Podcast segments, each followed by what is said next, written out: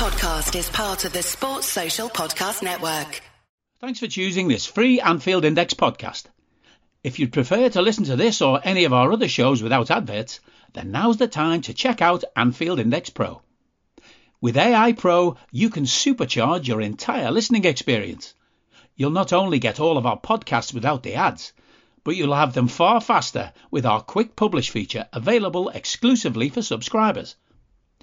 AI Pro also puts you in the heart of our sound studio with an option to listen to many of our shows live and interact with the podcasters in real time as the shows are recording.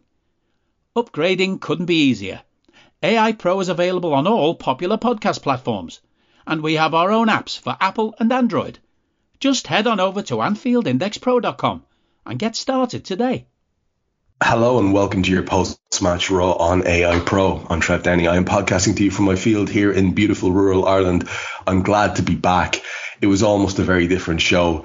As it is, it's going to be a very, very, very happy show with little bits of grumbling, no doubt. I am joined by my two colleagues of great insight.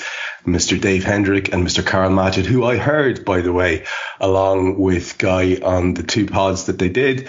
Uh, oh, sorry, Harry was in the first one, and I heard uh, both uh, Hendrick and uh, Matchett try to replace me live not at all, on the not at all. Not Absolutely. at all. The guy, guy Drinkle tried to tried to stage a coup. I'm sorry, I heard, I heard, I heard what happened, and uh, you, you haven't seen the WhatsApp messages. Never, not since Daenerys took control of Westeros has there been a more flagrant grab for power than what we saw from Guy Drinkle last week with his Well- with his velvet tongue and uh, you know the, the different. Uh, you were very, you were very taken with his uh, with his with his phraseology. I do. Oh, yeah. And, and to be fair to Guy, hats off to the man for stepping in. I do appreciate it very much.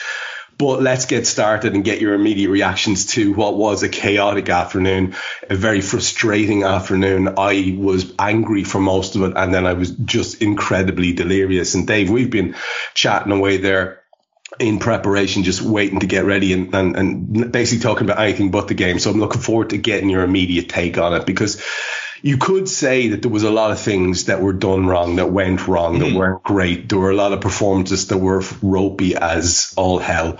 But to come away with a smash and grab like that, I don't care who you are, that is just exhilarating and it can be a turning point. It can be. But, you know, I'm eager to get your take on, on, on just your immediate take on having snatched those points up. yeah, like you said, this was a very different podcast half an hour ago. For 76 minutes of the 97 minutes of that game, everything went wrong for us. Everything. Whether it was performances, whether it was the manager's decisions, whether it was the referee, I'm, I'm sure we'll be talking about the referee. Everything went wrong for us. And then when it seemed like we'd run out of ideas, when it seemed like we'd exhausted all avenues of the tactical game plan, we threw on Darwin and Jarell Quansah. And I said at the time, we've now reached the go out there and run around and hope for the best page in the tactics book. But what we'd actually done was we just slammed down on the chaos button. And that's what we saw for the last 15, 20 minutes of the game was just us making things as chaotic as possible for them and forcing them into very uncomfortable situations that they didn't like being in. And I mean, the goals are basically carbon copies of each other. It's the same kind of slipped ball into that channel and Darwin running onto it. And they are two world class finishes. The first one is so purely struck and just pings in off the post. And the second one has a lovely bit of culture about it as well, because he draws Pope and then he puts a bit of lift on the ball as well, but it's in an awkward position where the goalkeeper's not going to have his arms at that sort of level. He's going to have them down he's going to have them up.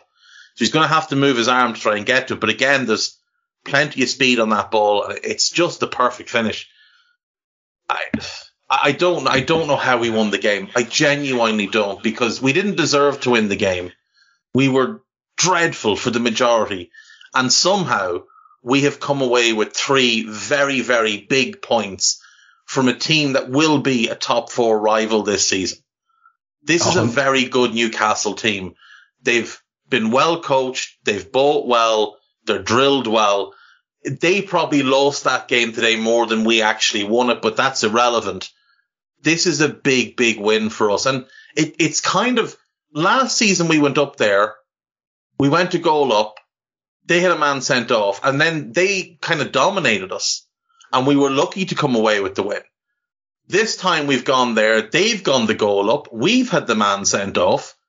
They've dominated us again. And yet somehow we've come away with three points again. It, the Toon is proving to be a bit of a happy hunting ground for us. Well, Kloppo's record is outrageous against that club. And I, I think I listened to Sky like most people, and I think uh, Drury said it was 2015 was the last time Newcastle had won against Liverpool. And to be honest, um, there were signs there, I think, that what you were looking at was a club that's actually been there and done it and bought all the t-shirts and maybe hanging in there. And as you say, smash the chaos button, see what happens and we get away with it. But for all the bad stuff, Karl, and there was lots of it, and we'll go into lots of detail about it. Um, I heard, I think I heard Kelly Dalglish saying something about Alisson making more saves than he ever has in any other Premier League game. That's a worry if that's the case. Uh, maybe it is a, a, a true stat. I don't see why she would throw it out there otherwise but there were some good things. I mean, in terms of the fact that we had hung in there, even Neville, much to his chagrin, had to admit that it was quite the achievement that Liverpool were still in the game, uh, as in only one down as we got into, you know, the 70th odd minute.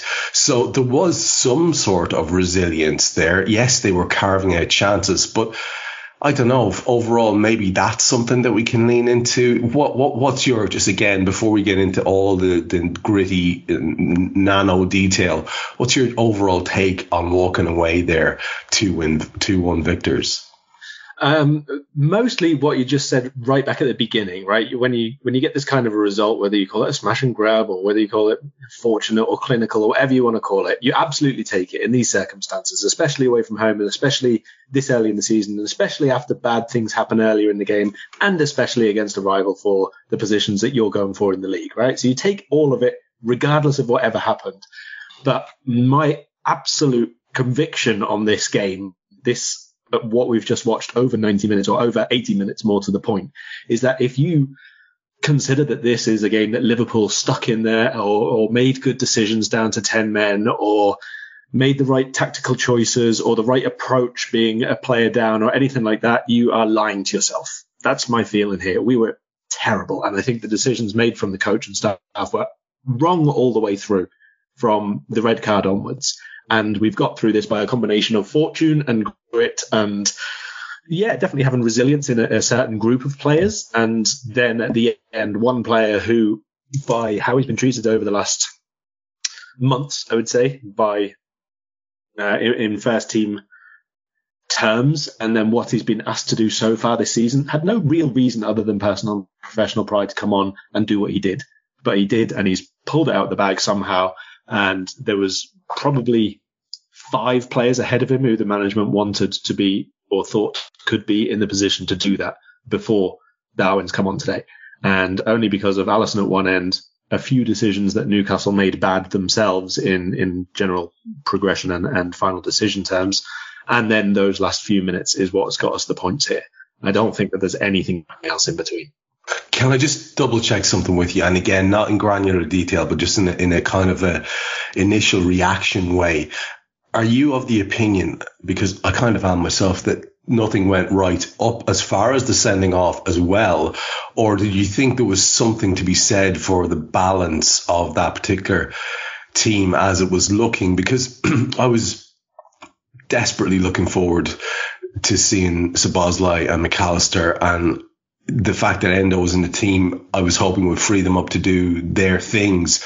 But what we ended up seeing was him, the the the, the, the most recent addition, being one the one sacrificed uh, at one point to substitution, and um, Mac Allister later on as well. But Szoboszlai went on just to make all these fantastic decisions and touches.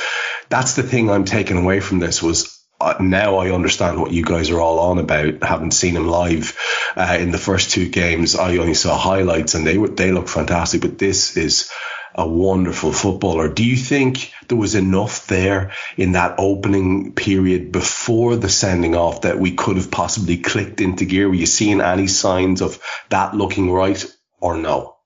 Yeah, on the ball. But I think that that's been the same across the first three games this season and into several of last season's final matches as well. On the ball, we look really good. We've got technically good players. They're really clever. They're good contributions in small spaces, and we have you know creative, clinical forwards as well. So yes, I think Szoboszlai in particular is a great addition for that, and it makes the team as a whole look good when we are moving and there's movement ahead of the ball and we start moving it very, very quickly. That's not the problem. It's the other side. It's when we lose possession. It's when the spaces that we're not covering in midfield, which were awful at nil nil, like before the goal, before the red card, everything. They were they were still there. They were still very, very obvious and present. And those are the issues that I have. It's not at all about how good this team is in possession or even the mindset, to be perfectly honest, because there, there was nobody like, you know, giving up or anything like that, even when the worst parts of this match were happening. But it's the arrangement, it's the setup. And that's what I think is, is still very, very much lacking. I think it was probably a little bit more balanced today because we didn't see Trent drifting into the central midfield spot straight away. And I don't want to go into it too much, like you say, just yet. But the decision making affected things after the red card. Before that, it was just, you know, individual, uh, technique or decisions, but not uh, not not strategy. Let's say. Yeah, I'm seeing the word complacent being thrown around. I think it's an easy one to fire out, but it will be interesting as we go on to see if it does have any merit in terms of the attitude or the attitudinal aspect of the Liverpool team. Speaking of which, Dave, let's do exactly that and look at the Liverpool team. We can't not go to our usual structure now because it is very relevant considering there were some enforced changes an enforced change and an opportunity for Klopp to do inverted commas the right thing in terms of midfield. I know listening to both you and Karl during the week, uh, uh, and you and your various uh, individual shows, you shared my slight fear that perhaps he wouldn't, um, and that the red card being overturned for Mac Allister might not necessarily lead him to uh, being able to play in his correct position. But he did go for that with Endo. Uh, um, Mac and Dom.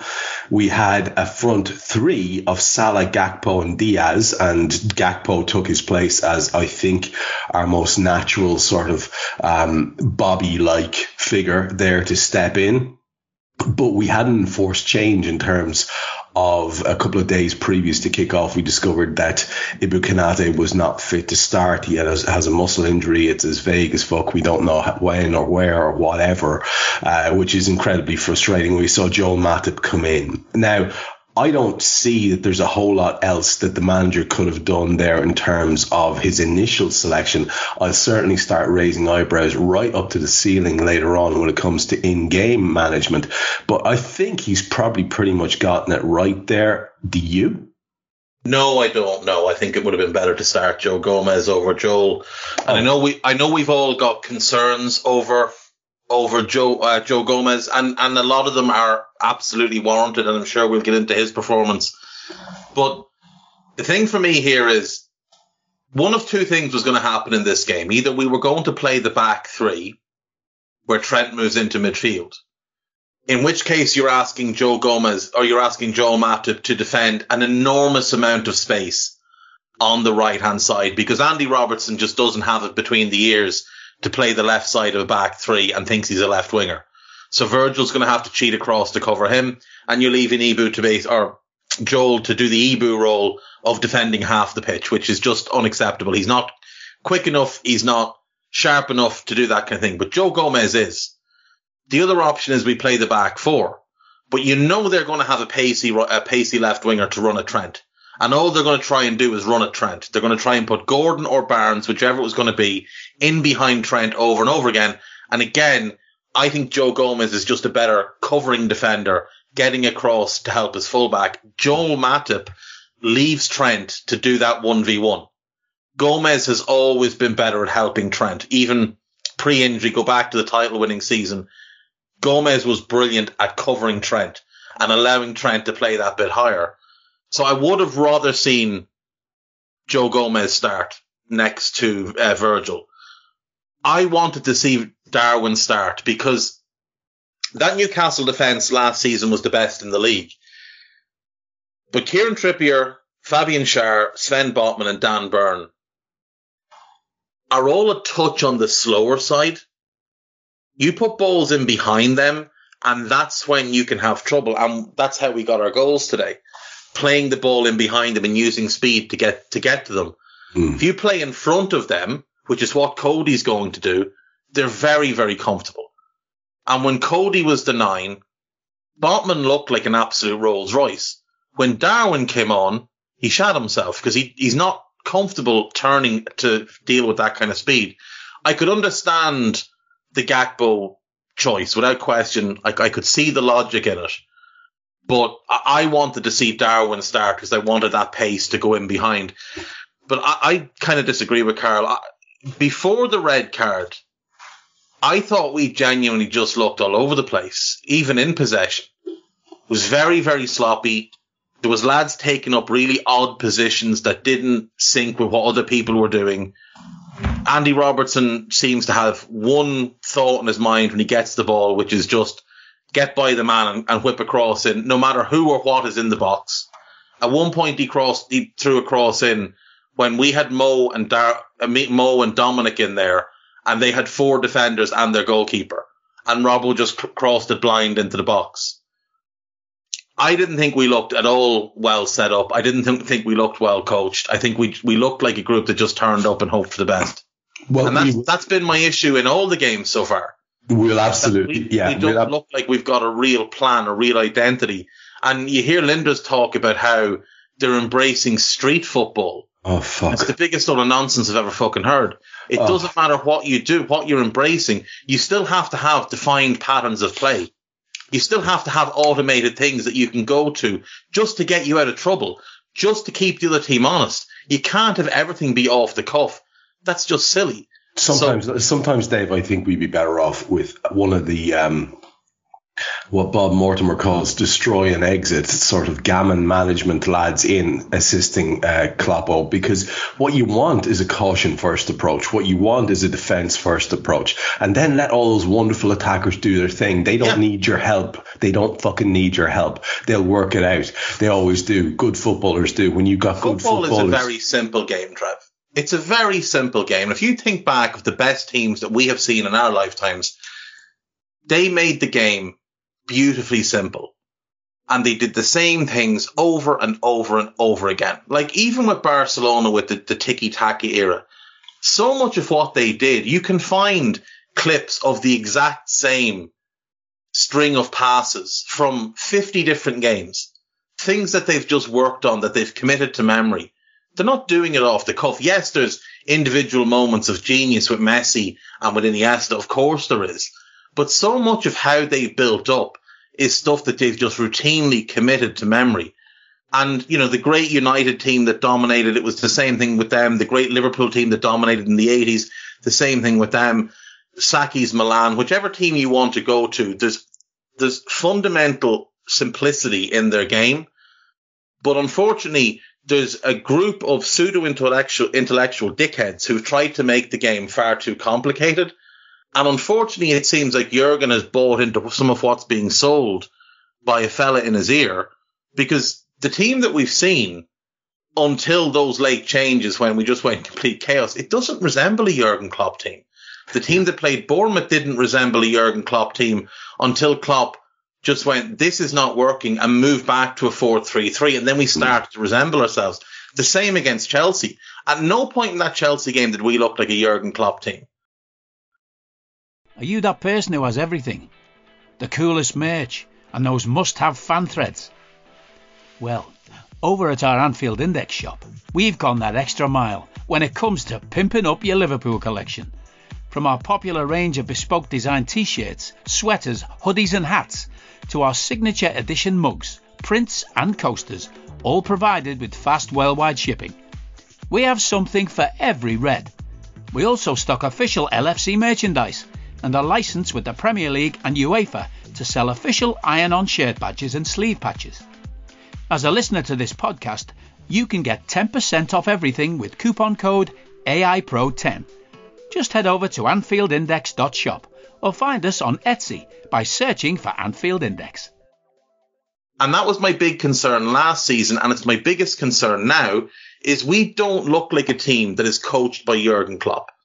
Now, the Jurgen I- Klopp team, you can close your mind, you can close your eyes, and you can picture a Jurgen Klopp team. yeah, you know And- what it's like. This isn't one of them. I- as the absolute unquestioned conspiracy theorist king of AI, I uh, applaud what is a, a, appears to be a remarkable effort on your part to gazump me there with the Linder stuff. But I don't think there's a, that's I'm, I'm being facetious because I don't think there's a whole lot of doubt about what you're saying. Uh, Karl, I want to give you your, your, your, your chance to comment on the LFC team as well. And then you might lead into telling us a little bit about Newcastle, who, to be fair, uh, the turnaround is so stunning. I, I heard the points thing. It was, uh, they finished like 43 points behind us the season before last, and what was four ahead of us last season. Now, I, I don't buy into that turnaround fully because a lot of that is on Liverpool falling apart last season. However, you can't argue with the, the leaps and bounds um, progress that they have made. And today they went with um, Nick Pope, they went with Trippier, Schär, Botman, and Burn, Tonali, Guimaraes, and Joelinton, all of whom I thought were excellent. Uh, uh, Joelinton was particularly fantastic because he brought his I can't get a yellow card today uh, hat and wore it throughout the game. Uh, Almiron, Isak, and Gordon at various times, much as it pains me to say it about that little rat from Everton, were fantastic too. And they did well with their subs. Also, they have a strong squad there that they're building in again it pains me to say it what appears to be the right way so if you wouldn't mind just walking us through what you think is was good about them and what they looked like and what was bad but again if you want to just react to the liverpool team if there's anything you think dave and i didn't cover off there feel free No, I think most of that covered. Um, like we said on Scouted, I was in favour of Nunez starting for a variety of reasons today. Um, first and foremost, the, the running in behind of them. Um, I don't really think there were too many other choices. You know, Matip or Gomez, people have different preferences based on what they want to see from a defender, and especially on that side. So uh, I would be more in the Gomez camp at this point, and I think probably across the game that they both played, I think he was marginally better. But to be honest, there's been such minimal football for both of them of late. I think you know the last time Matip got a, a run of a couple of games in a couple of weeks was basically February. So I again, I don't think you can take a huge amount from a single performance uh, in isolation. Um, for Newcastle, all is expected, to be fair, in terms of their, their lineup. The only questions they had was of you know fitness of one or two players, like Joelinton was was going into this weekend with uh, a bit of a knock. Gordon had been, I, I think, a bit hit and miss in the in the opening couple of games, like decent in terms of ball carrying, but the usual stuff of uh, decision making and that from him at the end of it. Obviously, today he looked a bit better in that regard, and so too did Almiron, to be honest, who hasn't been amazing at the start of this season in the first couple of games, despite some really good moments, let's say. Um, but overall, I have to agree with the two things that have already been mentioned. One, I think they're recruiting well. They're not recruiting, you know, in terms of really, really scattergun. We spoke about the the level of purchases that they're making, maybe over purchasing, uh, sorry, overspending on individual players a little to get them in, but not wildly so. And probably in a way that allows them to get that next level of player that they want in each of those positions, but also to have them for, for quite a while. You know, these are not players that they're just bringing in who are going to be one or two seasons and then they haven't really got any use for them after that. I think people like uh, Barnes and Livramento, whoever else it is, they can they can rely and they can build on them for quite a few seasons in a row. Um, so very very good coaching, pretty decent recruitment so far, very well structured to give themselves a base and then play off that, which was something we spoke about before the game. Uh, and I think we saw that again in action today. now dave i'm going to give you an opportunity to talk about newcastle as we go through unless there's something that's like uh, is there anything there that's like uh, grinding your gears that you need to mention No, no, not at all. Just that Anthony Gordon, Anthony Gordon looks like Clare Balding, and Rod, you know, that despite the fact he scored a goal today, he's still shite. I I can't get on board the Anthony Gordon abuse train quick enough to be perfectly honest with you. However, we're going to pause it just there because we can come back to that. What we should do, and I think people will be disappointed if we don't, is ref watch.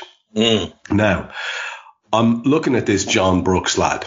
John Brooks, who, if you don't know, was the fellow who saw Cody Gakpo assaulted, saw the stud marks on his chest and still did nothing as he's comically showing them to him as Alisson is trying to display what physics means to John Brooks. This is the John Brooks who uh, decided today to completely ignore a call, a blatant foul by Gordon on Trent Alexander Arnold. And when he threw the ball away in a little bit of a strop, he gave him a yellow card. And of course, that changes the balance of everything. And I, I think these factors are very, very important. This is the John Brooks who, for some reason, uh, decided that it was absolutely a Van Dijk red card and it was absolutely goal scoring opportunity. Although I'm not 100% sure that's as nailed on as everybody thinks. So today we had another fella who was doing his damnedest to be the center of attention. A fella who looks like if you got a, an angst ridden middle management su- supermarket guy and if he had a child with Simon from the Inbetweeners. That's what you get, John Brooks. That's what we're dealing with today. Another lad who just looks a little bit out of his depth, and I'm being very kind. I want to give you both a chance to respond. We don't have to get into the details of the various incidents because they're coming up in a second as we go uh, blow by blow through the match. But again, I've got my tinfoil hat on. And I'm starting to think one after another after another as I watch these things, as I watch Mo Salah be assaulted season after season and nothing mm. given, as I watch Joelinton batter around the pitch today, elbowing lads, coming in through lads, nothing. He got a warning from Simon from the Inbetweeners as an adult and still nothing the next three or four or 17 times that he did it. So I'm going to give you both a chance to give a, a response to this guy today, because hopefully we won't have to talk about him as an individual after this, because the decisions are what they are, and we'll talk about them individually. But Dave, I mean, it just has that bang, doesn't it? Like when you knew that that Hatzidakis elbowing prick was on VAR again, despite mm. the ridiculousness of last week and the overturned um, red card there just has it, I've I've got a bad feeling about it, man. Reassure me that I'm not being paranoid. I don't think you are. Um, we we got a red card overturned from last week, which is a source of great embarrassment for any referees. And then you follow that on with Mike Dean mm. going on multiple platforms and and not just you know doubling down on a story that he told, which you know looked bad on the PGMOL but continually digging a big hole and oh, dragging oh, all his mates into he, it. He, br- he brought his best spade for that. But he, but he was he, like he highlighted something that we have highlighted on this podcast in the past. These referees and these VARs, they're all mates. They work together. They train together. They're mates. These lads don't want to make their mates look bad. It's it's why we're sending referees to the screen it's like, oh, maybe you should go and have a look at that so it looks like you're overturning your own decision because I don't want to embarrass you. Part of this is, and there's been multiple stories about this, a couple of the more senior referees, the fellas that do the Champions League, we know the type, confronting younger referees at the PGMOL headquarters about how they could dare question a decision that they'd made or overturn a decision that they'd made. So, so you've got that aspect of it. You've got the aspect of not wanting to make your mates look bad. And I'll tell you here and now, if the referee that sent off Alexis last week had been a senior referee, it would not have been overturned. But because it was one of the more junior referees, it was overturned. But it made the PGMOL look bad, and it especially made the VAR look foolish so I had a feeling we were in for a couple of retributional decisions today. I did not think we'd see. Let's take the Virgil one just out of it for a second. Briefly, though, because, we do want to go into a in big detail. yeah. decision, but that's a big decision, right? So take the big decision out of it for a sec. There's probably 20 small decisions that the referee has to make in that game. Yeah. And every single one of them he gave, makes in favour of Newcastle. hmm Starting with the Trent yellow card. I'm sorry. He's been bundled off the pitch. He throws the ball. He doesn't throw it away. He throws it back onto the pitch. In no way does that constitute the violation of that rule. And in You're no way right. should that You're be right. He's he's off the pitch. He's That's off a the pitch, very good and he point. throws it back onto the pitch. yeah, yeah. So that's not a yellow card. And then, like you said, there's the well. First of all, the Newcastle bench all coming to ask for cards. Oh. That, by the way, that is a card. So how are Tindall and Eddie Howe not booked in that scenario? Then you've got the Joelinton thing where he he commits like eight or nine fouls and just continually gets away with it because he's a big dumb shithouse. I mean, it really should be said. The guy's not very good. He's not very good. He came to the Premier League as a 40 million pound striker. He flopped. He's not technically very good. He's just big and he runs a lot. So you put him in midfield and he gets through a load of graft and he's a bit of a character. And it's, he's basically Aaron Ramsdale in midfield. He's a big shithouse. so there's that, right? Let's move on then. There's a moment in the first half where I think we have a corner. It could have been a free kick. It might, I think it was a corner. And Mo is at the back post and the ball comes across and Mo gets a tug on his shirt and throws his arms up in the air. Nothing is given. Dominic somehow gets the ball, gets fouled, gets tugged to the floor, manages to retain possession, gets fouled again, gives it to Alexis. He's then pulled out of. No, still no free kick given to Liverpool. They win the ball back. Tonali goes up. Joe Gomez goes in to make a challenge. T- Tonali dives. Instant free kick for Newcastle. That all happened in about eight seconds, where three of our lads had their shirts pulled and nothing was given. One of theirs threw himself on the ground and it's an immediate free kick. And you have to start asking questions on the big decisions are the big decisions. And I'm not going to get into whether or not referees conspire about big decisions. What they do is it's where I can see favoritism is those little decisions. Like Joelinton been allowed five, six, seven fouls. I'm sorry, he should have been booked after the third foul. And then that alters how he plays. And he now has to play his game in a different way, and that affects the entirety of how Newcastle operate. In the same way that Trent's the decision against Trent influenced how he played, It, and Trent gets booked after three minutes. That, And- that and- massively impacts his game. and the crowd, it influenced the crowd because Yeah. the thing about Newcastle fans is like they're incredibly partisan. They're very loud. They have no concept of of any no notion of irony. They, they, they see their lads kicking lads up in the air, and then um, uh, uh, you know they, they they're outraged when a foul is given. They, you know, I, I I don't want to insult people from Newcastle, but like some of the crowd reactions are daft. They they go way beyond partisan. Is my point. So Yeah, but like- that place was an absolute cauldron after It that was. Incident. Look, the thing with, with Newcastle, Trev, is that they've been through years and years and years of shit up there with Mike Ashley. You know, the majority of Newcastle's fans have never seen their team win anything. So they're just desperate for any type of success. So they've embraced the sports washing. They've all bought their Saudi Arabia jerseys and all the rest. And you know, when your mother and father are brother and sister, it's very hard to really slag people off, you know. So we'll just let them do their thing. You know, they can high six each other and do all of that good stuff. And then they can, you know, go home and do whatever it is they do. So Just a bit of squinting, a bit of squinting at each other as the night goes on. Karl, I want to bring you in on this because I do want to give you an opportunity to have a, a reaction to the ref because God love him. Uh, he seems to fit right into this identikit shit ref profile. He has this air around him of angst, of being out of his depth. uh, occasionally asserting himself in one of those kind of pathetic looking ways that lads do, and you see it in real life as well.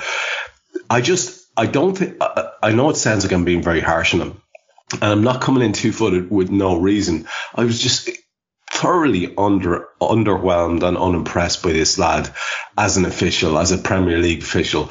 Take away the whole bias concept against Liverpool in terms of his decisions today. He just looks like a lame duck out there. And I just, I'm, I'm sick of it, man. And between that and PGMOL and the whole stitch up between them and VAR and the clear need for a, a, a sort of a break between the, the, the two things, a, a separate agency running that show, it, it's hard not to feel a lot of discomfort and annoyance, isn't it, around the whole level of officiating. Take it back to John Brooks, if you like, just before we get into the game itself. I, am not going to take it back to John Brooks because, to be perfectly honest, I'm bored about talking about each individual one and saying the same thing. But I think the bigger factor here is exactly what you've just said. It's a bit of an identikit of shit referees. And this is the big problem, right? Because it's not just that they are not good to begin with, it's the fact that they are not good. And then we keep seeming to try and find ways to allow them to make more decisions at which they're not good at. So bringing in, you know, the rules of the yellow card for, you know, taking three and a half seconds for a throw in or whatever it is. I get the theory behind them, but you're asking people who are already not doing a good job to do an extra job, which they're not going to do well, which they're not going to do consistently, which they're not going to do the same as the guy ref in another match 25 mile down the road. It's just makes it all so frustrating to watch week after week when the same things result in completely different outcomes. And exactly what you said, like it altered the approach that Trent had to have in his game. And like today, like Liverpool's starting 11, I think made seven fouls between them. Mm. Newcastle's Joelinton and Guimaraes made eight between them not counting the rest of the team, they've already made more fouls than us. They didn't get a yellow card all game long. All game long. Even when, you know, the, the, the fans are like howling for Liverpool to get on with the game and blah, blah, blah, because they're winning 1 0 and somehow they think that they need to score another goal quickly. Again, completely missing the point of the game management, which they epically failed at today. But then later on, when Newcastle obviously want to try and start hurrying things up, and then he's telling Liverpool to get a move on with the game. There's there's never any consistency in this. We've seen it for years and years and years where goalkeepers will take like you know a minute and a half to take a goal kick and the fans will be on them from like the 25th minute. And then when it's 88 minutes then the ref will go and have a word with about a minute and a half left on the clock. We've seen it for so so long and now it's like an overcorrection the other way and they're still not any good. This is the point you keep bringing in more rules for them to to you know try and, and stamp their authority on the game, but their authority isn't good. Their decision making isn't good. The consistency isn't good. So it's just more of bad stuff, which we keep seeing in games. I can't argue with any of that, and I think it's really well put, actually. And I'm going to stay with you to start the game because we might as well get into the details of it. Now, I want to bring it with myself and yourself, we'll go right up as far as where we go one down, and then we're going to come to a natural pause because the red cards after that. And don't worry, Carly, you'll get your chance to comment on that too. Um, but I thought we made in the initial seconds a great start. Szoboszlai very prominent. We won a corner. Um, he won a corner uh, from which Joel Matip headed over the top from uh, Trent kind of outswinger. A yellow card on five minutes occurred for Trent. And that's the first of those decisions we talked about because Gordon had come through him it was a foul. There, I'm sorry, but it's not even up for grabs. This is not partisan. This is just fucking clear. Uh, it's a clear foul on Trent Alexander-Arnold, and anyone who says otherwise hasn't a fucking clue or is ridiculously partisan. He threw the ball away. Davis now pointed out the fact that he was off the field when he did it, so it shouldn't count as a yellow card offence unless our man um, Simon from the Inbetweeners is getting very, very uh, sort of upset about uh, displays of petulance. In which case, perhaps he should have had a look at all the Newcastle fellas crying in his face throughout the game. There is then, following after that, a Trent foul on Gordon. Pretty much the same type of one as the one he had received, maybe a little bit more arm involved from Trent. And of course, we are left then with beyond Cauldron. We have a lad who had picked up a yellow card and now they all want him off. All those lads in the stand, all those squinty boys want him off. And it's beyond heated at this point. And that's all arising from a stupidly bad decision from the referee at the start. Uh, to be fair to Trent, I thought a couple of minutes later, I think it was about seven minute mark, he had a 1v1 against Gordon and he was class. He did really well. They were all giddy. They were excited. Oh, here's Gordon running at Trent and he did really well, uh, and in a 1v1 and won it. Uh, I'm looking at Eddie Howe, and, and, and Dave mentioned this earlier on, Karl. Uh, between him and his little cheerleader assistant there, I mean, fucking hell, what a pair. Uh, Eddie Howe, like he, like he just has this. I understand that people want to praise a lad who's doing reasonably well, who's like a, a, an English guy trying to make his way in the game because apparently that's rare. I, I don't, whatever.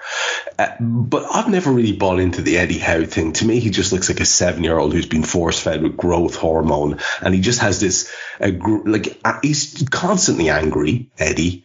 He, he, made a point of saying he'd never be a friend of any manager, including Jurgen Klopp.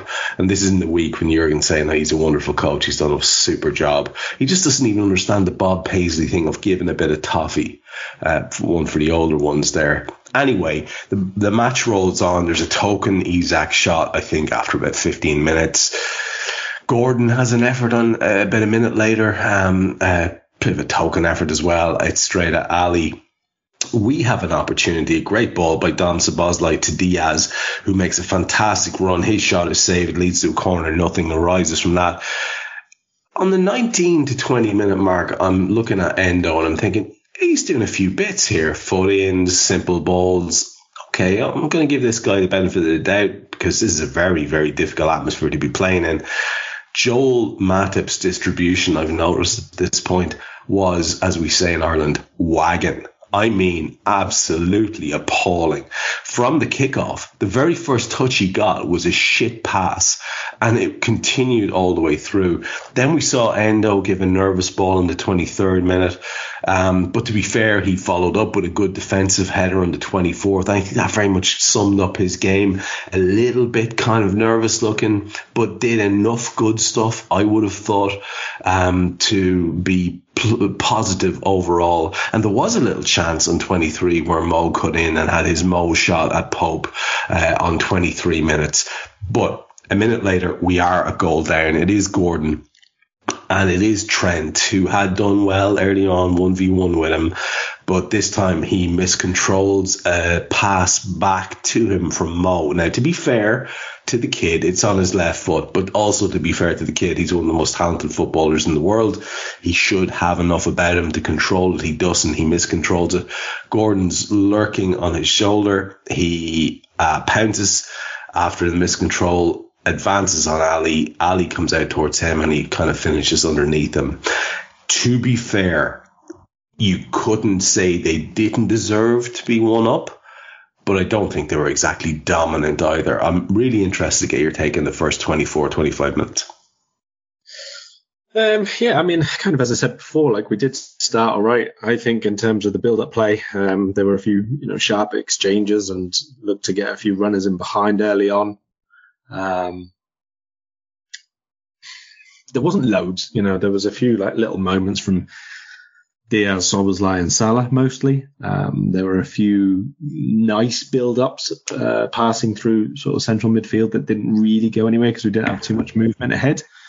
But off the ball, nothing, nothing very good in my opinion. Um, not great spaces in midfield again, and really, really high upfield for at least two who were ahead of play who didn't need to be all the time, whether it was one of the midfielders and a fullback or two of the two of the eights or whatever it was. There was there was always it seemed a much, much bigger gap.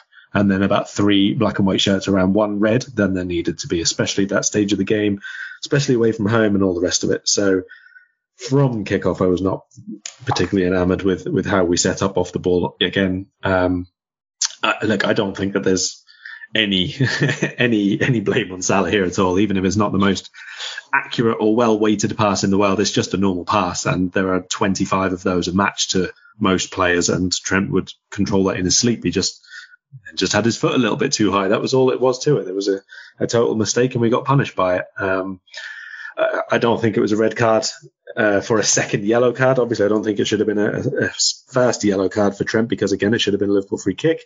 But the second one, I don't think there was enough blocking force, anything at all. There was no tug back there. It was an arm, but it wasn't like a, a stopping momentum one or anything like that. It was not much of anything for that second Trent foul. So I think the non second yellow was the right decision. Uh, um, but yeah, the, the rest was just a complete shambles from us in terms of spacing and, and the alignment obviously wasn't good again. I know it's Matip's been there before and we've played that defense a lot before, but like I said, he hasn't played hardly anything since February. So mm, this was always unlikely to be a very well drilled defensive outfit. And I think that we saw plenty of evidence of that in the first 25 or so. Hello, I'm here to annoy you. I'm here to annoy you into listening to more of me and more of others on EPL Index. We don't just have the Anfield Index stuff, we've got EPL Index as well, which covers the entirety of the Premier League and we have three podcasts and a whole bunch of really good writing on EPLindex.com. The podcasts are my own two footed podcast, which is every day at 4 p.m., Monday through Friday, covering the whole league. We have a tad predictable, hosted by Tadiwa. You know Tadiwa, he does Anfield Index. He presents a tad predictable before every Premier League match week. And then Kevin DeVries and his crew on the EPL roundtable there every week after the Premier League match week. So make sure you listen to everything we're doing on EPL Index and follow us there on Twitter at EPL Index. Thank you. Bye bye. Literally no doubt about that. We talked about the, cons- the, the, the the conceding of the goal, I think that's a perfect example of it.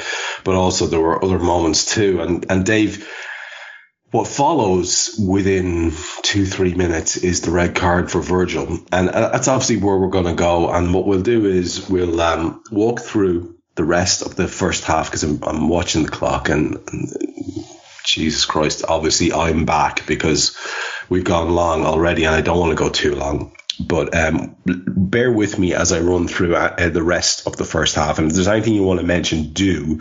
And then we'll go back to this red card, which is such a central incident. Obviously, it happened on the 27th minute. Isak's through and goal.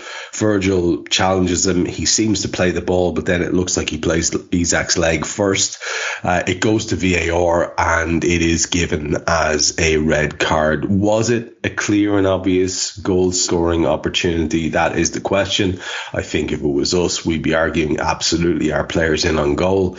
I did see Carragher making a point that, yeah, but he's, he's kicked him up in the air, so he couldn't score. I don't know. He, he, it was a bit daft what he was saying, but I, I'm I'm open to conversation on this, and that's exactly what we're going to do, and we'll finish with that. But if you wouldn't mind just humouring me, so we can get through the uh, actual bits and pieces of the show first, we'll finish with that, and I'll go back to Karl to give him his take as well. The rest of the first half goes like this: 31 minutes. Ali takes a really good um, uh, possession of the ball from a, a, a back corner. It goes to the back post. It's not a back. Ali takes it. 32 minutes. We have a sub. Uh, Joe Gomez comes on for Luis Diaz. I know you're going to want to talk about this because Diaz goes off and he's looking like, hang on a fucking minute. What's this about? Because I would have thought, I'll be honest with you, Dave, I would have thought the obvious sub was uh, to take Trent off, who was yellow carded and going to be run out for the rest of the game and put Joe Gomez on. It's the Gomez thing I, I, I see the Luis Diaz off, who had shown himself to be bright and lively and has already scored a goal. I'm mm, not sure about that one. Great covering block by Endo on 35 minutes. Important stuff. Uh, it was against Tonali, I believe. 35 minutes. Ali pulls off an absolute fucking wonder save from Almiron, who has a volley. Well, strictly speaking, it's a half volley onto the bar. He touches, uh, Ali touches it onto the bar, but the point isn't that he touches it onto the bar. It's the strength of Ali's wrists. One of the insults he used to give to go- goalies back in the day was chocolate wrists, right? They didn't have the strength to get their hand to the ball and then have that be enough. Ali is that just like iron wrists. It's unbelievable. It's a fantastic save. Touches onto the post again, gets up and manages to push it out for a corner. He is so good, this lad. It's unbelievable. He deserves all the trophies in the fucking world. Alisson Becker. 37 minutes, Ali punches away. Almiron shoots well over. There's some sensible possession ball by us. I thought in that period, Endo did quite well. Drew a foul at one point in a very professional footballer way that I was very pleased by. On 45 minutes, Dom has a long range free kick, but it's well over the top. Possibly Trent should have had a go at it. Four minutes were added. We had a corner, nothing came from it, and Joelinton was making infinity fouls at this stage. Uh, we've already talked about that, so we don't need to go back to it if there's anything in what I've spoken about there, and I know there'll be at least one in the Luis Diaz sub, feel free to talk about it. But we should also talk, you and I, about the red card. And Karl, be thinking here if there's anything that you it's not covered off by by myself there or by Dave and what he says. Feel free to jump in uh, towards the end. Right. So, not a whole lot really happens from the red card to half time. Like there's there's a, there's moments, but there's nothing outside of the Alisson save that really looked like a big big chance for either team, and it is a phenomenal save. And I'm also glad that you did uh, clarify that it's a half volley, not a volley. And for those of you on Twitter saying it's a volley, it's not. Please learn your definitions. You obviously never played headers and volleys as young fellas during your wasted childhoods. Anyway, um, I, I still don't understand the decision to take off Diaz for Gomez. For me, the obvious change was taking off Gakpo for Gomez. Not Trent? No, not Trent, because if you oh. take off Trent, who plays right back? Gomez does. But who plays centre back next to Matip? Because Virgil's gone. You, that's where I was saying, you, surely at that point, you would make two changes, right? Well, well, yeah, you could have made a second change, but then, I mean, then you're starting to eat into substitutions early on. For me, the, the, the easy change was Gakpo. Yeah. Because it was very clear we went 4 okay. 4 1. Agree we with put you. Mo up top, we put Dominic on the right, and we put Gakpo on the left. And Gakpo has no pace. So we need an outlet, and we don't have one. If you if you had left Gakpo up front and put Mo right and Dominic left, I would have said, right, well, this makes a bit more sense because Gakpo, can play back to goal, can hold the ball up and can let us get out and let us breathe a bit. But if you're putting Mo up front, then one of your wide players has to be a real outlet that you can hit it long into the corners and have them run onto it, take the game, slow it down, take some sting out of it, let us get out, let us breathe a bit. And all Gakpo wants to do is come short and come short and come short and give it short. And he's not impacting the game. And Diaz, prior to the substitution, prior to the red card, Diaz had definitely been making more of an impact on the game than Cody had. He'd started the game much better. He has started this season in much better form. And I think he rightly looked pissed when he went off. I mean, you could have taken off Trent, I suppose, put Gomez right back, moved Endo to centre back, and gone with, you know, a, a Dominic Alexis double pivot Mo and Diaz wide and Gakpo up front. You could have done that either, which we kind of started moving to later in the game when we went with a more attack minded midfield. But I, I, thought Klopp got that wrong. I thought it was the wrong substitution and it allowed them even more of the control that they were looking for. Um, the red card is just, I, I, I don't know. I, I'm, I'm watching it over and over again as we're talking I've been watching it over and over again, and I still don't know. Jim Beglin on the the US feed that I watched, he said he thought the foul was Virgil's left foot on Isak's back foot, not the right foot that comes across and plays the ball. But I, I, I they, it kind of seems it it happen simultaneously. Is is Jim not overly complicating things? Because what seems to happen from the shit replays that Sky had, and I mean I mean shit. Yeah, for lads awful. for lads who can show goals from seventy nine different angles. All of a sudden, when it comes to something controversial, which might involve the PGMOL fucking hierarchy, they've got nothing. And what happened was, it looked as if there's a sweeping motion of the leg. Gary Neville said it was silly by by Virgil. A sweeping motion of the leg to come across, which you do when you want to play a ball. You sweep your fucking leg towards it. But it looked as if he had made contact with that ball playing leg with the striker's leg first. And I have kind of come to accept that. My only issue around it is, is it a clear goal scoring opportunity? Which again, I don't think I have a leg to stand on by saying no, because the kid is in on goal. Uh, it's hard to argue. So my issue is I still have to see a definitive replay of this, which shows me what happened. And now you have to confusing me further by See, saying, that's the thing, and Yeah. like, like I agree with you. Like, the the thing is, here's here's the thing: Isak isn't in control of the ball because Isak never touches the ball. He never makes contact with the ball, so hmm. he's not in control of it. We don't know what his first touch is going to be. I think that's fair. Is his first touch perfectly into stride and he hits it with his second touch?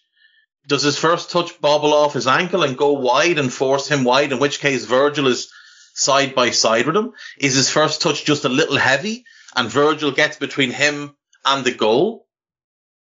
I, I I don't know. I, I like, I can see why the red card is given. I can, genuinely. I can see why the red card is given. And I'd also like to point out, like, the double jeopardy rule is if you get a penalty and the player has made a legitimate attempt to play the ball, then it can't be a red card. So Virgil would not have been sent off in that instance in the box. It would have been a penalty and a yellow card. But because it's outside the box, that's why the referee can give him a red. Hmm. I just, goal scoring opportunity in that scenario is difficult for me because number one, Isak is right footed and that ball is coming on to his left side.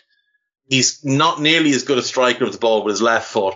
And number two, he does have a defender sort of goal side. Like he's, he's going to have to beat Virgil one way or another. Either it's his first touch and, and a, a quick burst of two steps and that's what beats him, or he's going to have to try and get round him. I, I don't know. It's it's very very annoying. What annoys me more though is how we ended up in that situation. It's just it's poor again from Trent. It's really poor again from Trent on Gordon. Like the goal. And to me, in that early spell, Trent's attitude and his mentality stank. After the yellow card, he just seemed to lose the run of himself. He seemed to go completely into his own head and got all frustrated and got started overthinking everything. And like Anthony Gordon is shit. And he was having great joy against Trent. Dave, you used the phrase during the week on uh, your show where you said about Kloppo, and it's a phrase I'm like I, I'm fond of myself. You said basically, I think it was Kloppo you were talking about. It was. Uh, he was very much in his feelings, and I noticed with great joy uh, how Trent reacted to the win in the end, and he was a very relieved man, and he was aggressively celebrating um, in front of the Newcastle fans. And you, you don't deny any red an opportunity to do that, regardless of what's happened before. Uh, it's lovely to see, but I do think the emotional thing is an interesting angle. And uh, again, I don't want you to go into great detail on this because, again, I'm kind of clock watching. I want to get back to Karl to talk about the rest of the or the rest of the game, st- start of the second half or most of the second half up to the goal. But I do want to ask you this really quickly. I was someone who was very much in favor of binning off this fucking ridiculous system of inverted fullback Trent hybrid shit and letting Trent continue to be a world class fullback in a way that was reinventing the game, in a way in which he was elevating that position to a situation where people like Gary Neville and, and, and Carragher were having crack about how nobody ever wanted to be Gary Neville, but they want to be a Trent. That was what was happening. And now the kid looks like all of the stuff that has been said to him about his shit defending or he can't defend or he's not great in defense it seems to have taken root, and now he's like this. Oh, I'm, I'm a midfielder. I'm a mm. maybe I should be some sort of a a, a libero, perhaps, or or perhaps I'm a, a regista or some other fucking stupid title. And it seems to have gotten in his head because, like you said, he didn't do the basics right. It was fucking really hard to say. But again, maybe we should give him a bit of a break here because he did have that stupid yellow card given to him early on. See, that's the thing. The the yellow card. Look, we've we've seen this with Trent multiple times in the past where something goes against him early in a game and he just gets rattled and it he gets into his own head and he, he just makes irrational decisions. And uh, so maybe that's what happened. But like, I do think there is an aspect of it where Trent might feel like he's outgrown the right back position and he wants to play in midfield. And I do think there's a way we can do that, but it is not moving him from right back into midfield during the game. No, it it's also it, it, it, it, also involves signing a, a, very very high quality right back. Right back, exactly, and yeah. playing a back four with Trent next to a holding midfielder. Exactly, and then Alexis and Dominic in advanced roles where they also drop out wide when we lose possession and playing two up front. There you go. That's the dream. Why is that so difficult for everyone to fucking get? Like, I, it, it's right there for us. We are a holding midfield. See, the thing is, as things stand for me, we need a holding midfielder and a left back. So then you start adding a right back to it as well. And we know Jurgen's a little bit precious about, you know, too much change. Doesn't like too much change. Doesn't like to make signings unless they're the right signing.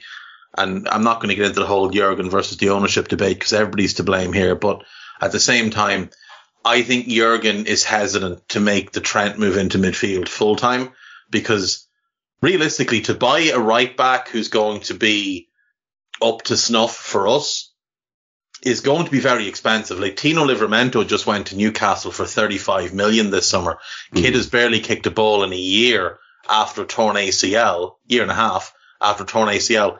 And prior to that was an 18 year old in his first season in the league. So you know, without the, the geniuses like Edwards and, and Ian Graham to find these players, I'm not sure we have the the efficient um, protocols and processes in place to to fully address our needs. So for for one more season, it might just have to be that Trent has to roll at right back, and maybe next year he gets his move. But if that's going to be the case, his attitude and his mentality are going to need to improve.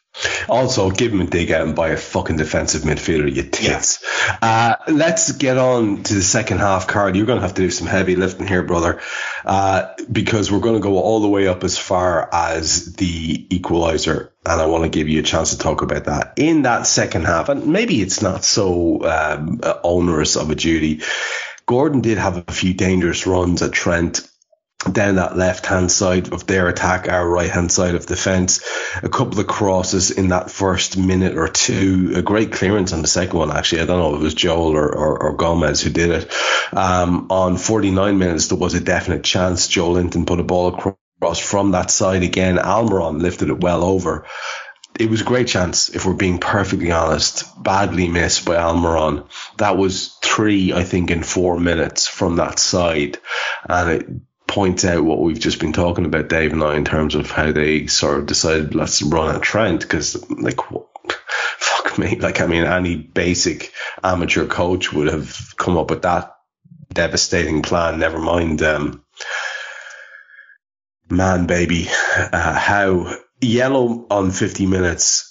For Trippier, amazing. A yellow card for a Newcastle player. He came through the back of Mac Allister Pressure for them, of course, continued. We then did some subs. We brought in Jota and Harvey Elliott for Endo and Cody Gakpo.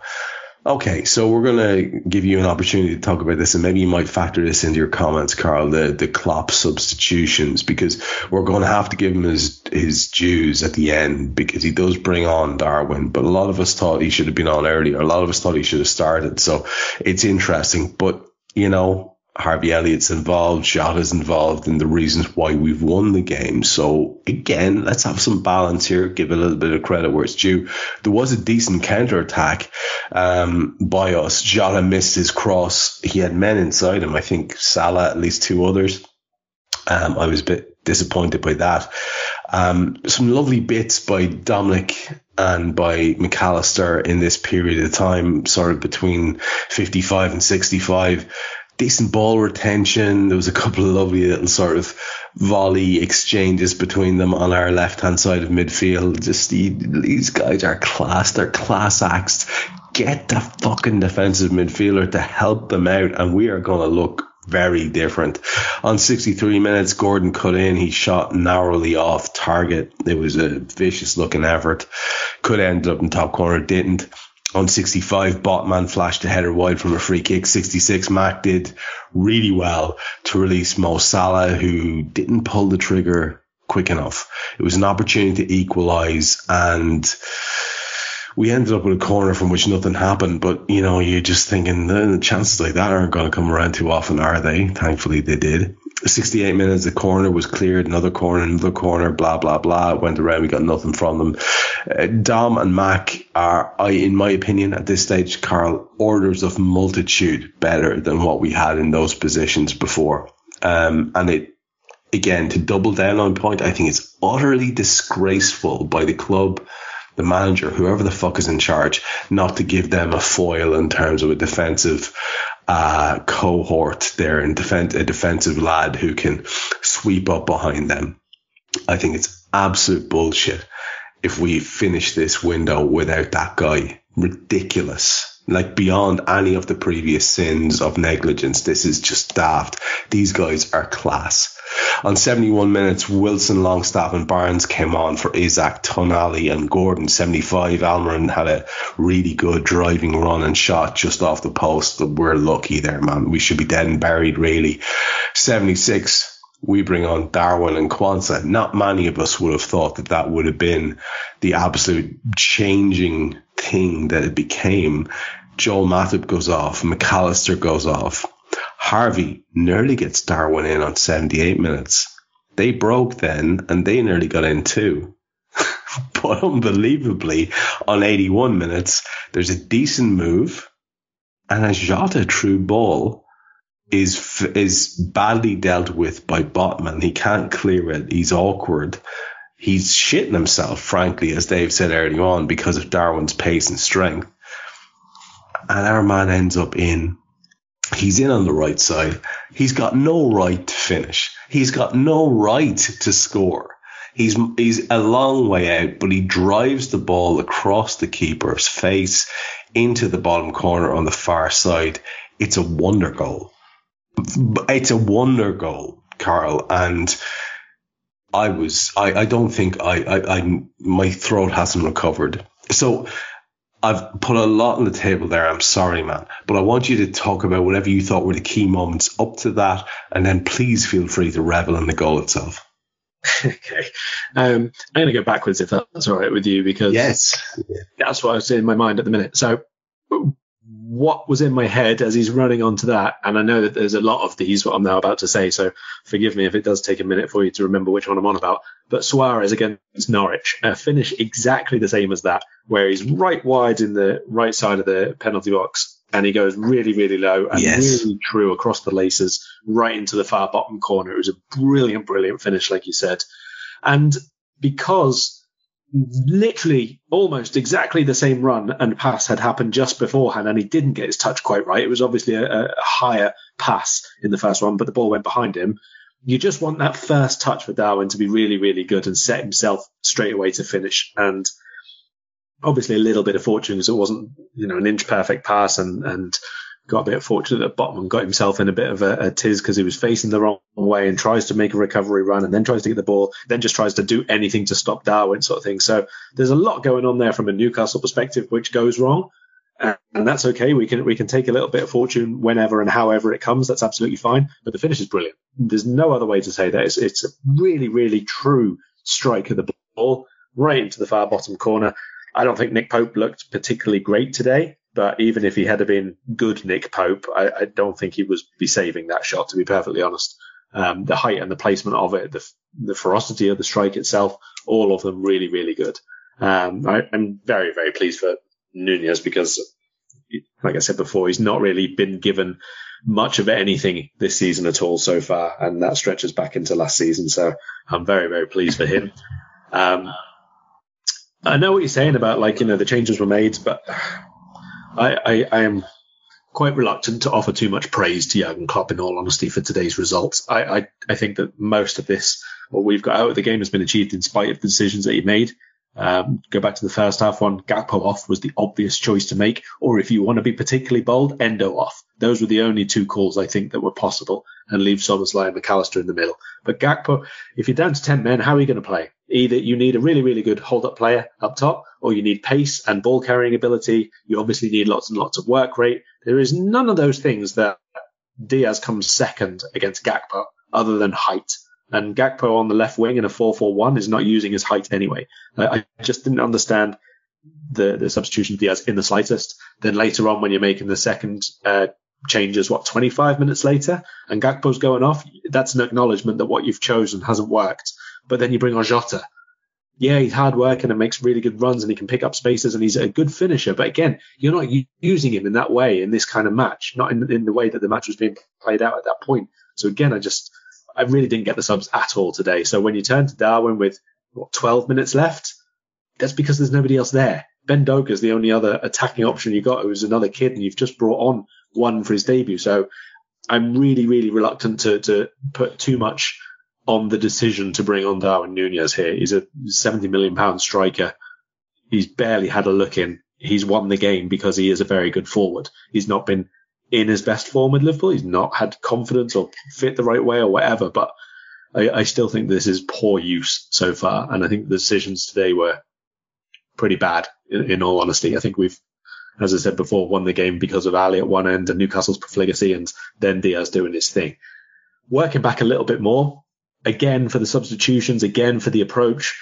Our best route into the game up until Diaz, uh, sorry, uh, Darwin started doing his thing was set pieces. And yet we were attacking with Salah, who's you know, not an aerial monster, Jota, who is good in the air, but not, again, not particularly big, Harvey Elliott, Joel Matip, who averages a goal a season other than one year for the entire time he's been with us, and Joe Gomez, who has never scored. I, again, I don't get the approach that we had, the plan that we had, the way that we thought we were going to get back into the game with the players that we had on the pitch. So that 30 minutes or so of the second half really frustrated me because I didn't see a way out of it for us. You know, Newcastle should have scored a second goal. That's, that's the end of the argument, you know, other than Alli and woodwork and bad finishing, they should have buried us. And it is something that they as a team, obviously, and the, the, the progress that they're making, they have to learn how to, how to win that kind of game against that kind of opponent because they don't lose very many at all. They're really, really, good defensively. They're really well organized, but they do still have a little bit maybe of an inferiority complex or certain opposition or certain moments of games that they just don't quite finish off just yet. And, you know, I think they've lost what five or six games over the last year and a bit, and three of them are now to us. I listened to Harry talking to a Newcastle fan about this game on his rival recon and the guy was very optimistic and the thing that they focused on was the energy that Newcastle would have and um, the pressing and how they're probably the best at it in the league at the moment and how in many ways it's depressing they may have taken over that from us but I'm curious, Karl, just before I let you go on this little section of the of the game, and yeah, I'm like I say, I'm clock watching here, folks, but I just want to get this from Karl because we're talking about it. Do, do, do you feel that there's a certain slipshod sort of uncertainty, lack of plan going on here? Because I don't see it, but I, like I listened to you and Dave talk about football and signings and um, positions and managers and staff and systems of play. And I'm a humble enough man to think that, well, I, I don't have the knowledge these two boys have on this, and it's lovely to hear it talked out. Uh, well, I can form my own opinions because I'm not dope and I'm a massive Liverpool and football fan, and, and I, I, fail to see what exactly it is we're doing at the moment. I just wonder what your take on that is because there was a bit of a kamikaze feel to this, and it, look, it's it's easy to say that because Darwin comes on and and, and Harry Sethi, who did the first row of the season with with with Dave and Guy, termed them a chaos agent, and I love that term um, and if you've got one of those in your locker, it's your absolute valid right to approach said chaos agents and go unleash hell uh, as a tactic. But I, I don't feel comfortable, Karl, that we're that we have a coherent approach to this season. Yeah, look, this kind of win is not sustainable, and that's what you're talking about because Liverpool have had such a clear way of winning a lot of games over the last few years, and you can't right. go out and play this game 20 times and win 19 of them. That's what you're talking about here, right? It's not a sustainable approach to winning matches. None of the games that we've had so far are. And that goes again back to last season. Yeah, we're trying to whatever it is, you know, build through the midfield or get, you know, a, six player attack and overload in certain positions. But there isn't at the minute a, a structured way and a repetitive way of doing that.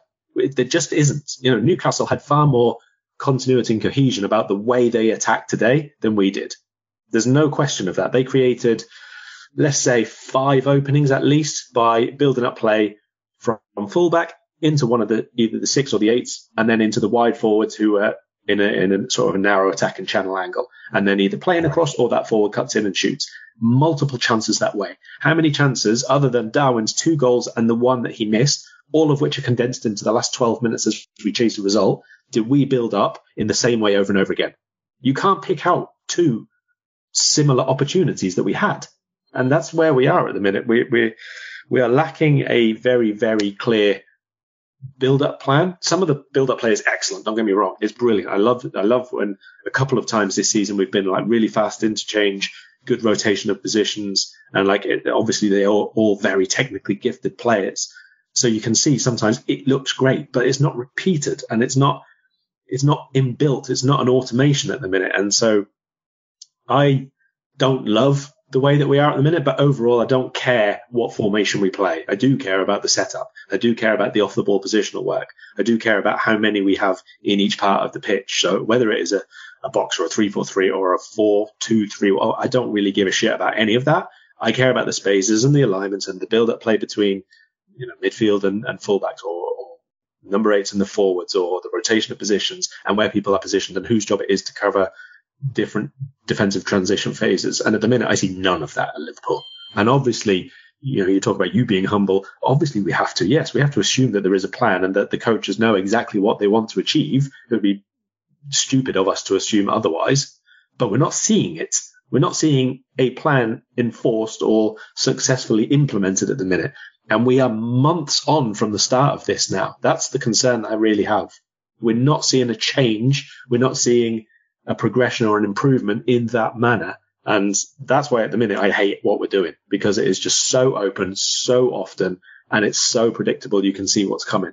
So as good as some of the attack and play is, as thrilling as these wins are, like again, we go back to the emotion that you take in a victory like this. And that's a big part of what we like football for but it's not sustainable. You can't go out and win again against Aston Villa like this, and then again the following week after the international break, and again and again and again. And ultimately, if we want to win lots and lots of trophies, you have to have a much better way of being. Better way of being. Love it. Um, really appreciate that breakdown. It's exactly what I was hoping you would do. And I'll be back to you for your final thoughts in a minute. Um, I'm going to go to Dave for the rest of the game. We'll finish with his. I'm going to tell you both that we've got, in my opinion, about eight or nine minutes left. So we're going to keep this as quick as we can. Dave, in terms of what's left, you get to have the absolute joy of talking about the fact that we won this weird ass game. After they, uh, after we equalised, they brought Anderson for Joelinton the, the bomb-proof Joelinton. Uh, there was an 83rd minute opportunity for us Jota had a shot blocked after one two with Darwin, who was looking very busy, very interested in being the main man. On 84 minutes, it was yellow for Dom. Uh, we saw a sub on 85. Uh, Matt Targett came on for Botman, who doesn't look good going off there. 88 minutes, Longstaff had a long shot, but Ali was there to take it well and safely, I think five minutes were added in this new uh, paradigm in which we exist. A good foul was drawn by Jota on 91. On 92, Ali did reasonably well to come out and deal with a Longstaff flick. Not reasonably, very well. Come out and deal with a Longstaff flick. Uh, I, I, think it'd be absolutely remiss of us if we don't. Uh, do it here. Ali's the best goalkeeper in the world, and we're so lucky to have him. And um, he's the reason why we got a chance to win this game. And we did get a chance to win the game because on the 93rd minute, uh, Mo puts a through ball into Darwin on the right hand side. It's almost a carbon copy in terms of like the position situation of the first one. And his finish is as unreal as the first one was across the keeper's face into the bottom corner. Absolutely outrageous finish again. Another wonderful, um, goal from a Liverpool perspective. Uh, I loved the fact that a couple of minutes after that, Trent was cheering and you know fucking fist bumping and and and and and, and absolutely reveling in the fact that we won a throw in on the 95th minute because, you know, we were trying to play the clock down. Um, there was a late free kick, which is a bit of a nightmare for us to endure, but it ended up with, I think, Nick Pope heading over. Um, but we've come out of that goal, we've come out of that game, excuse me, uh, Dave, with a win, with the Darwin Nunez double. Um, a lot of us want to see this kid play more. The lad himself is absolutely wonderful in terms of pure chaos. But he also today perhaps has taken a step forward into the safe zone with Jurgen Klopp where you know, Divock Origi needed to do it, lots of lads didn't do it. You got to prove yourself. Uh, and there's two massive moments tonight, one after another, where we go from salvaging a draw, fucking amazing, to winning a game, dreamland. So talk to me about the end of that game. I'm going to come back to you in a minute for your final thoughts. So don't go too wild in terms of sum up. Talk to me about that specific section.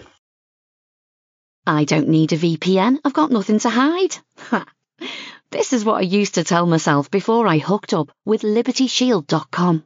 Not only is my home internet now fully encrypted, but I can now access all the websites I want, whenever I want, and do so from absolutely anywhere. As a Liverpool fan, I love to know I can now watch every match, regardless of whether it's on UK TV or not. My Liberty Shield VPN makes sure nothing is blocked and guarantees me super fast streaming speed throughout that match. You can get connected right now with their software package, which includes a 48 hour no obligation free trial and instant access to their apps for Apple, Android, Fire TV, PC, Mac, and Android TV. Or go a step further like I have and get one of their pre-configured VPN routers. These small but powerful devices allow you to easily connect every device in your home to VPN making it the perfect solution for smart TVs, Mac boxes, and games consoles. Visit libertyshield.com today and use coupon code AIVPN25 to get 25% off at checkout. That goal could well be the making of that kid at this club. Like, we've been, I think, all quite enthused by some of what we've seen from Darwin since he arrived, and he arrived for you know a huge sum of money, and obviously because another striker arrived in the league last summer for you know an, a, a significant amount of money as well. There was comparisons made between the two, and you know if you just base it on transfer fees, the other striker cost quite a bit less than Darwin, but stupid people do that. You need to factor in the entire cost of deals and etc. etc. And the comparisons were always foolish. And last season, he was a victim of how porous we were. He was a victim of how stodgy we got. And we didn't give him the best opportunity to really make an impact. He still did well, but not to the extent that he's capable of. This season, though, I do feel like we've put in place players who can really impact the game through him, not just by themselves, but also through him with their creativity. And you see it today with the two goals. And it's not just those two goals. Before the first goal, he makes a brilliant run and his first touch just isn't quite right, but he retains possession and whatever. The run for the first goal is excellent. The run for this goal is excellent. There's another run he makes going from right to left where he links up with Jota and nearly creates a chance with him. That kind of elite number nine movement, when you've got players in your squad of the creative caliber of Trent, Salah, Mac Allister, Szoboszlai, those players are really going to enjoy playing with Darwin when it's an even playing field and we've got 11 versus 11 and we can play our game, whatever our game might be. That second goal, he scores that second goal because he scored the first goal. That's that's my thinking on it. The first goal, dead right, dead right, lifts the confidence. The second yeah. goal is just fantastic. Yeah, and I I do think with Darwin, Karl mentioned uh, the Suarez goal against Norwich earlier, and I was watching it and I was thinking Suarez as well, but I was thinking more in. Do you remember when we first got Suarez and he just missed an infuriating amount of chances because he was trying to overcomplicate things, and when he really simplified things, and it was like one touch and shoot. Then he just exploded, and then everything else started to work. Now Darwin will never be Suarez because they're totally different types of players, and he's just not that caliber of of talent. Darwin is much more Cavani than Suarez, but I actually saw uh, John O'Sullivan, known to those on Twitter as the notorious JOS, compare him a little bit to say say he was like a, a South American Jamie Vardy, and I thought, you know what, that might be it.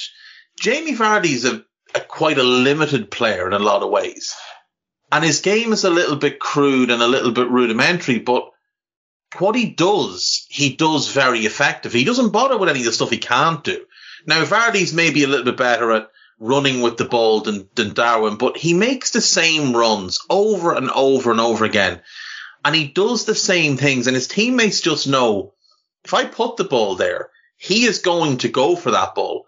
And I do think with Darwin, we might start to find that where his teammates start to anticipate him and the runs that he makes on instinct and by, you know, seeing what's around him, I think we could really see Darwin do something impressive this year. That second goal is a fantastic finish. A fantastic finish. I'm like, hoping, I'm hoping we have a situation where he turns into some sort of hybrid Batistuta. Yeah, that's what that's what yeah. I'm that's what I'm I'm hoping he turns into a lad who just shoot on sight, um, because most of the goal, most of the shots that you take will be on target because you're a mad bastard. Yeah, uh, and, and, and, and, that's exactly what I'm looking. And when for. you don't take too many touches and you don't overthink things, your natural ability will help you get the. Remember last year against City in that cup game where he had like three or four chances and he kind of hooked them all wide, but he had like far too much time for all of them. I kind of feel like when he's rushed, when he's under pressure, that's sort of where he's at his best. Yeah. So I mean, a lot, a lot of our lads are like that. Yeah. Jota's, Jota's like that. To be fair to the long lamented Henderson, he was like that. If you don't give them time. Old school Henderson playing off instinct, 13, 14, 14, 100%. 15 era. That Jordan Henderson was a much better, much better player than anything we saw in the Klopp era. And I don't care what people say about the title winning season. He was good for four months. He was legitimately good for 18 months from midway through the 13 14 season to the end of 14 15 because he stopped fucking thinking. He just yeah. played on instinct and the other players took more of the ball away from him. So everything with him was one and two touch on the move, on the move, playing off the ball when we had possession, on the ball when we didn't and we maximised his abilities, we can find ways to do it with Darwin as well. That second goal, the first one's brilliant. Like it's brilliant. But the second one, because Pope comes out to meet him, it's a narrower angle. I think it's a, I think it's a better finish. Yeah, I did. I, I agree completely. If you want to go back there for your wrap up in a second, please do. I want to keep this massive fucking podcast to 90 at the mo- at the most. Karl, I'm going to come back to you to give you your wrap up thoughts now, as you well know was coming. Um, anything you want to talk about in terms of whatever was left in the match, feel free to do that, but just give us an overall finish as well. Um, no, the only other thing I wanted to touch on was uh, Jarell Quansah. Um, obviously, a Liverpool debut for him is a big enough thing as it is. The situation of the match was also a big thing. The place, the stadium to play a, a place like that against fans like that, all of those things are, are massive. I don't think we should overlook it. Um, great shout. Great shout. Also, obviously, the fact that later, late, late, late after the two goals, we did come under a little bit of pressure. I couldn't honestly pick out a thing he did or didn't do. So I think that's probably the, the best thing that you want as a young centre back coming in that kind of occasion is just to not put any kind of a foot wrong. And I don't think he did that whatsoever. So um, brilliant because by the looks of things, he may well be needed again before the international. so, uh, nice to see that uh, Klopp, obviously, in the lead up to this game, was saying, "Yeah, we have to be lucky with our centre backs." And then Konate got injured, and then Van Dijk's been sent off, so we're back to almost not letting Nat Phillips leave yet again, I presume. And potentially, um, Joel, Joel Matip might have got hurt today as well. Oh, great! Right, cool. Right, Joel straight in against Aston Villa then. Um, on we go. Uh, no, nothing else apart from that. I think, you know, like I said at the beginning, you absolutely take the emotion, you absolutely take the points, you take the win, you take whatever circumstance needed when you're down to 10 and losing the game 1 0 if you get the three points at the end of it. And hopefully, you know, things are taken from this game lessons, decisions, um, confidence, uh, just belief, self belief. We can take a lot from the resilience that, like I said at the beginning, quite a few players showed. Nobody really gave up at any point or anything like that. So, yeah, we, t- we take everything that we can and we go on. Do you believe lessons have been learned, Karl? I'm going to put you in the spot here. By who? The management. Uh, I, I, believe Darwin will start against Aston Villa. Other ones, other other lessons, we'll see. uh, let people know what's coming up from you during the week. I will probably write something in a little bit more length on this and possibly on Darwin if it's not done to death by everybody else before I start working again on Tuesday. Um, don't even know what's coming up. We'll have a couple of pods, obviously, scouted wise, um, one during the week and then another before Aston Villa. Uh, anything else, I will just make up as I go along. I believe you're lost in the wilds of my homeland. I hope you go on to have several, several pints tonight and enjoy your evening.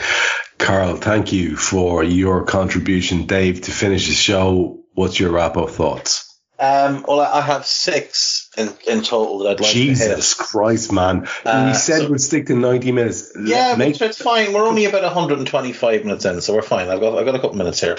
Bullet uh, points, motherfucker. Bullet points. Very bullet points. That's fine. Now, Carlos, Carlos hit the first one. He's hit the first one, which is Jarell Quansah.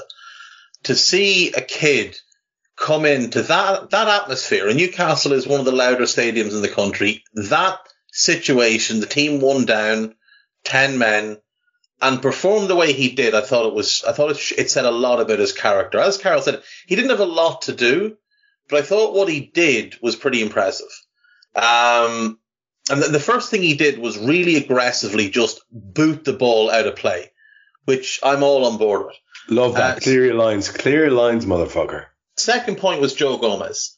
Uh, thrown into the game, obviously, after the red card, awkward situation had a couple of shaky moments. One which Sandro Tonali ran away from him, which is concerning because Tonali's not fleet of foot and Gomez used to be rapid. So that did concern me. However, there was a moment in the second half where Harvey Barnes broke in on their left hand side. Quansah got caught slightly up. Trent was doing silly things. Harvey, I think Harvey Elliott gave the ball away and Harvey Barnes broke through. And Gomez came across and it is magnificent defending.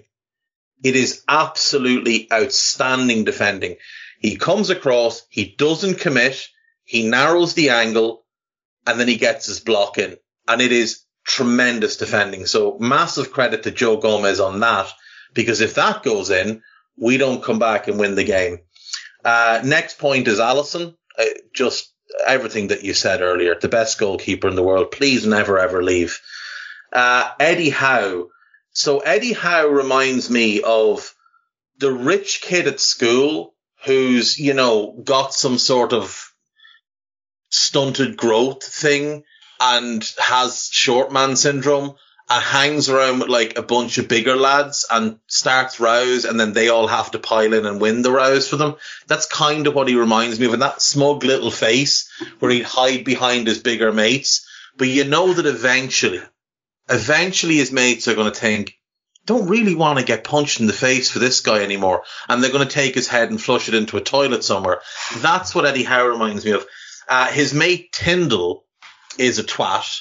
And uh, other than other than our assistant manager is the most to the front assistant manager anywhere in England. Like these two, him and Lijnders, they have main character syndrome.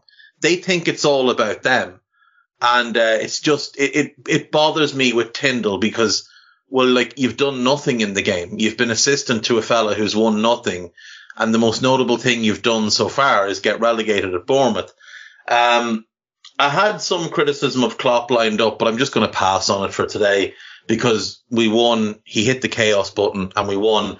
And when when the Newcastle bench started demanding a red card for Trent after the foul on Gordon when he'd already been booked, and Klopp started shouting back at them, he tried to shush Jurgen and after our second goal today, Jurgen has turned around and put his finger to his lips and shushed him, which is both magnificent and also, you know, fitting. Um, and the final thing I want to say is I want a moment here about Dominic Szoboszlai. Yes. Because we have on our hands an absolutely phenomenal footballer because you know what, Trev? It's not just the ability on the ball is there for everyone to see everybody can watch and play. The technical level is incredibly high. He he glides across the ground. He can play it slow. He can speed it up. He's got everything. He's got power. Everything you want on the ball in possession is there. But what I'm really impressed by is off the ball. Yes, Dave. He'll kick you. He'll elbow you. Yes, he'll stand in your way. He's he'll a kick fucking people. shithouse. He is a shithouse. That's the thing. He is not afraid of anybody. And the graft he puts in, the level of graft he's put in now in back to back games, and we've gone down to 10 men, playing in central midfield, which is not in a, in a double pivot.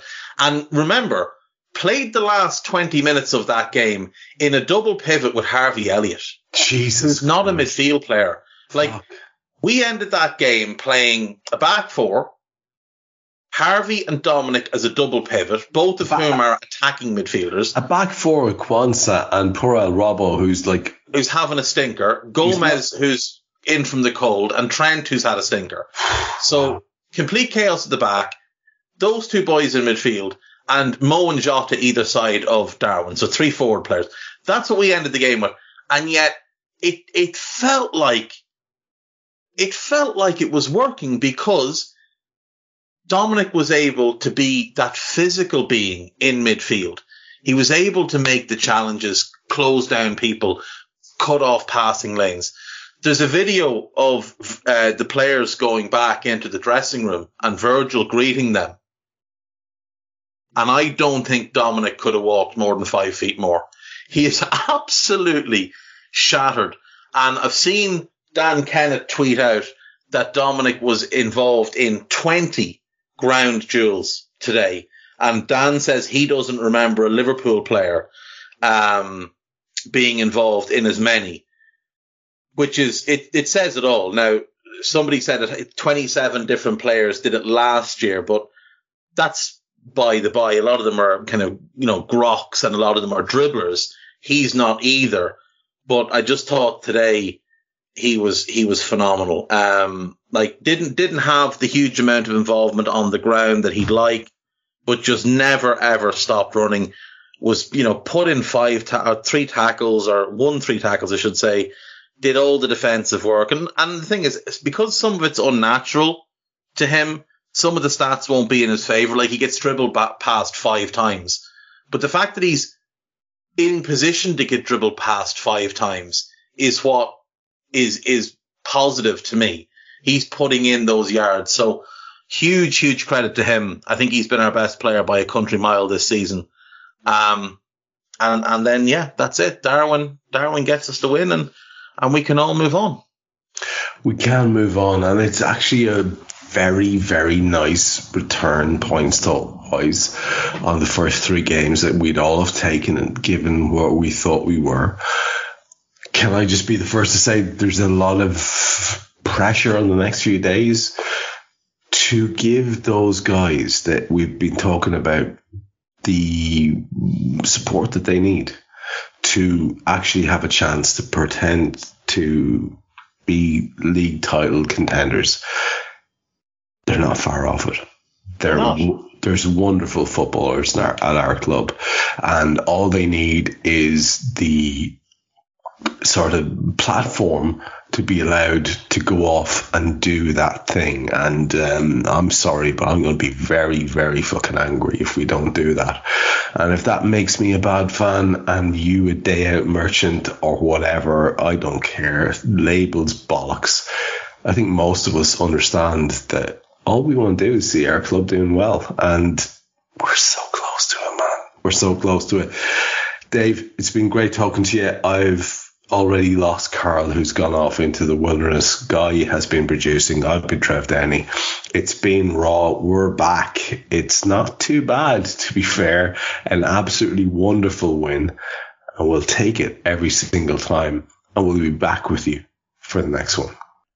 We hope you enjoyed listening to this Anfield Index show. Please be sure to subscribe to our channel so future podcasts find their way to your device automatically. There's nothing quite like fan engagement, and we'd love to know what you think of anything discussed on this show.